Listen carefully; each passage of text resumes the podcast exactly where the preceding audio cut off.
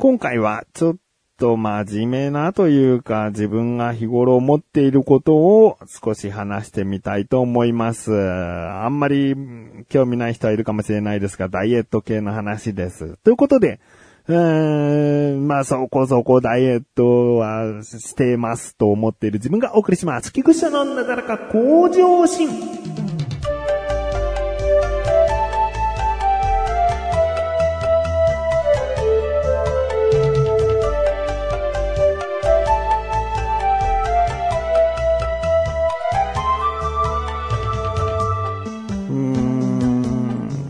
まあ最近あんまりダイエットの話してないんですけど、ちょうどというか1年前の9月からですね、僕はあのダイエットを始めまして、で、その時の、まあいわゆるそのピークの時の体重がですね、93.4キロ。うーん、まあ結構ね、あとちょっとで100いくかいかないかっていう、もう90っていうところまでね、行っちゃっててね、もうこれは痩せなきゃということで、最初の数ヶ月は食事を制限して、夜を食べずにグリーンスムージー1本飲むとか、炭水化物をあまり取らないとか、そういうことをしてましたね。うん、糖質制限ってやつですね。うんもう結構ね、みるみるそれで体重は落ちていったんですけど、ね11月ぐらいにはもう10キロぐらい落ちましたね。だから2ヶ月で10キロ落として、で、そこから、それもプラスしつつ、運動を取り入れましたね。12月からは走るということをね、しまして、2ヶ月ぐらいは走るっていうのをほぼ毎日してきましてですね。で、そこで、えー1月の終わりぐらいには、えー69キロということですね。もう、69.7。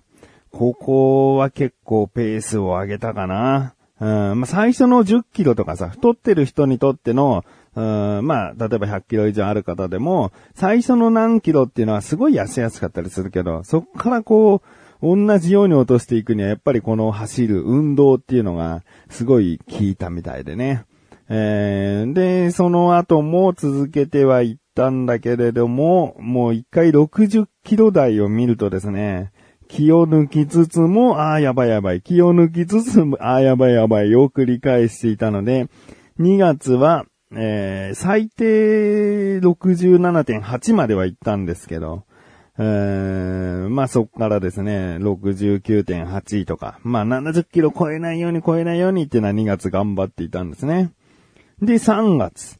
3月にもうちょっと気合入れ直さなきゃってことで3月末で66.9まで落としましたね。えー、だから、まあ、27キロぐらい ?26 キロぐらい落としたということになります。9月から数えるとね。でもね、結局そこ2月とか3月の初めの方って、もうぐらぐらぐらぐら体重こう増やして減らして増やして減らしてってなってるんで、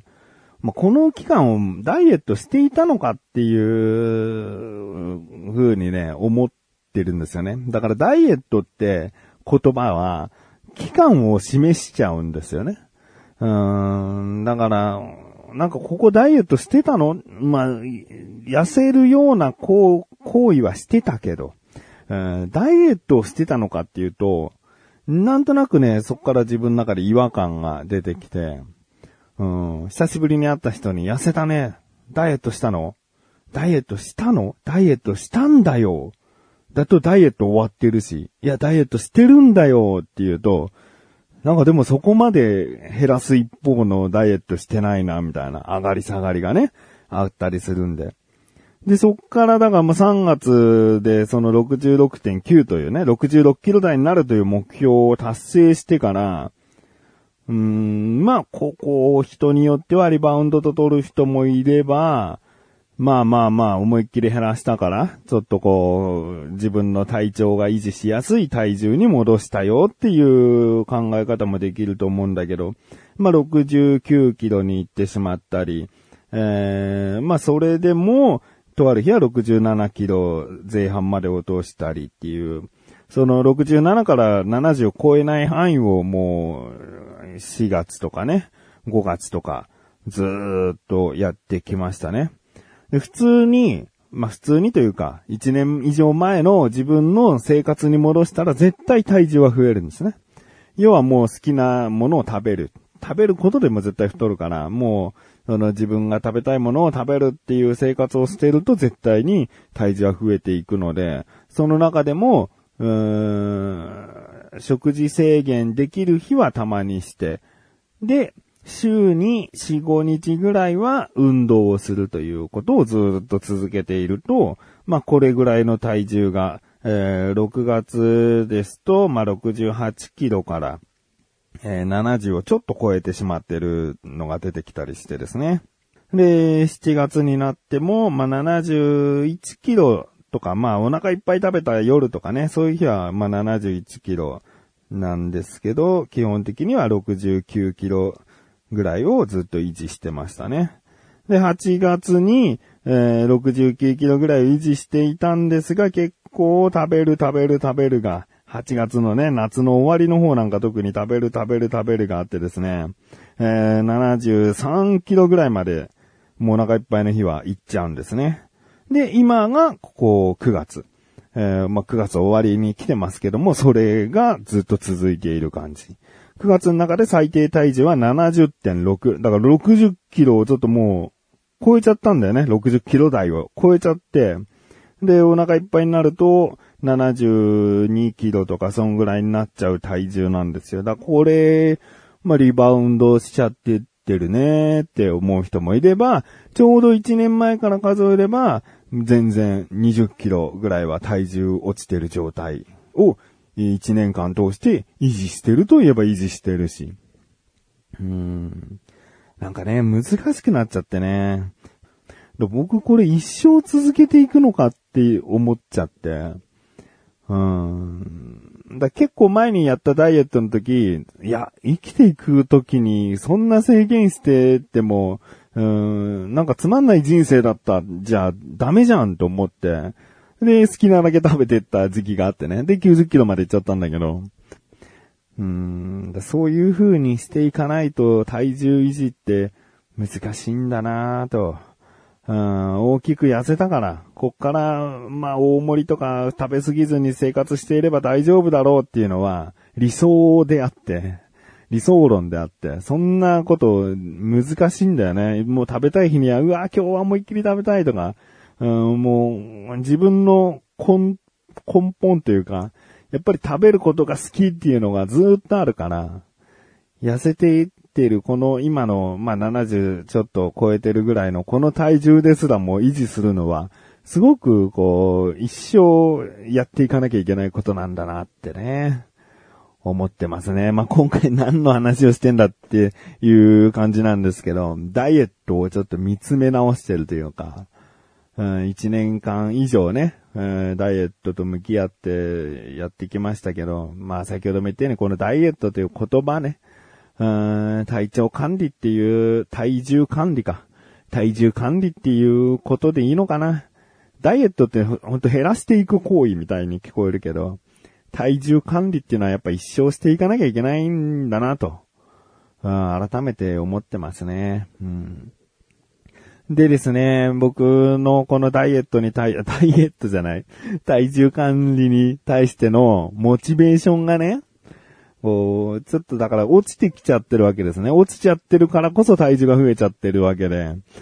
うん、何か目標をまた立てなければと。うん、なんか、うん、そうだな。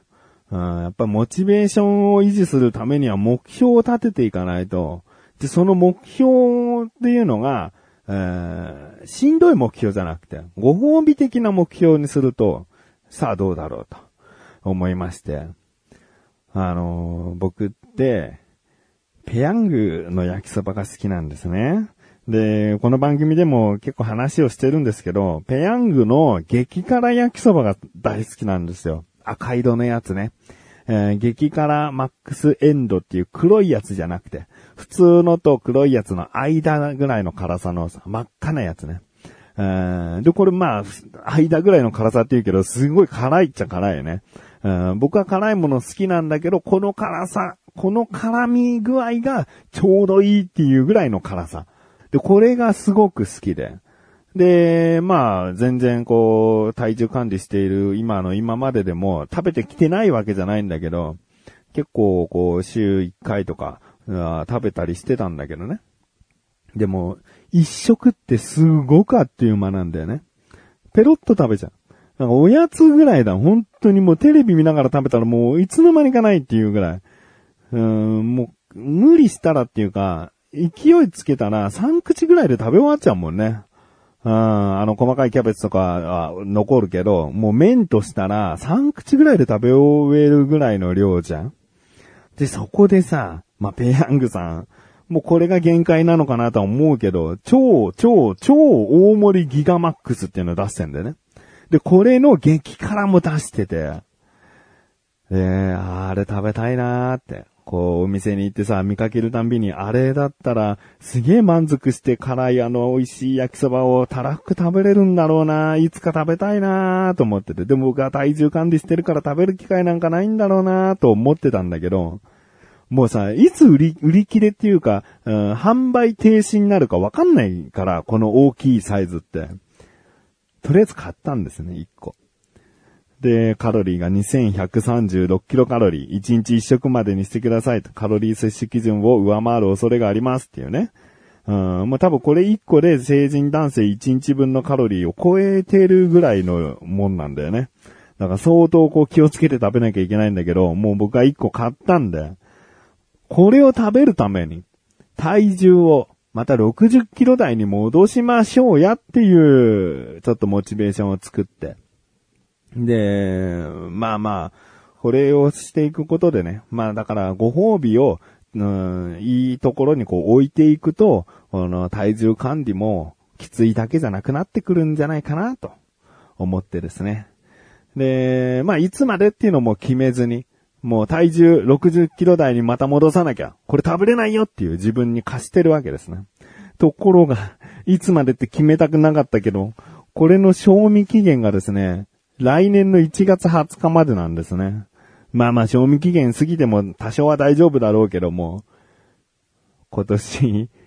の、まあ1月中か来年の1月までにね、60キロ台に戻したいなと。まあ69キロとか68キロとかね、そういった体重に戻そうという努力をして、で、また2月3月とね、こう70超えないように、コツコツやって、すごく食べたいものができたら、それをご褒美として、頑張っていけたらなと思っております。まあ、今回ですね、ちょっとつまらない話だったかもしれないですけど、ダイエットというかね、体重管理をしていく上で、すごくいろいろ最近考えていたんで、お話ししてみました。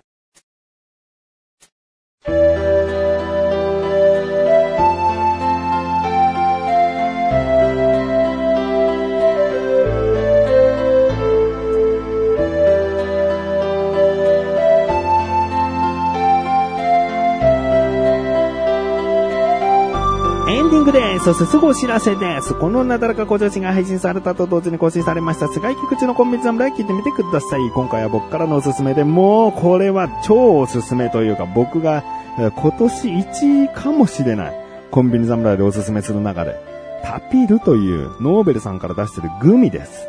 あーもう、これはかなりタピルをリピってますね。えー、何でも何でも買って何でも食べてますね。最強のグミ、最強のタピオカ系、えー、お菓子出たなと思っております。気になるという方はぜひ聞いてみてください。その後のね、えー、冷凍食品と出来合いのナポリタンスパゲッティ、目隠ししても簡単にわかるよな、チャボくんっていうのをやっております。気になるという方、ぜひ聞いてみてください。ということで、なだらか小女子甘いすするこすで、それではまた次回お会いでき、菊池処理さながらたまりとまりお疲れ様です。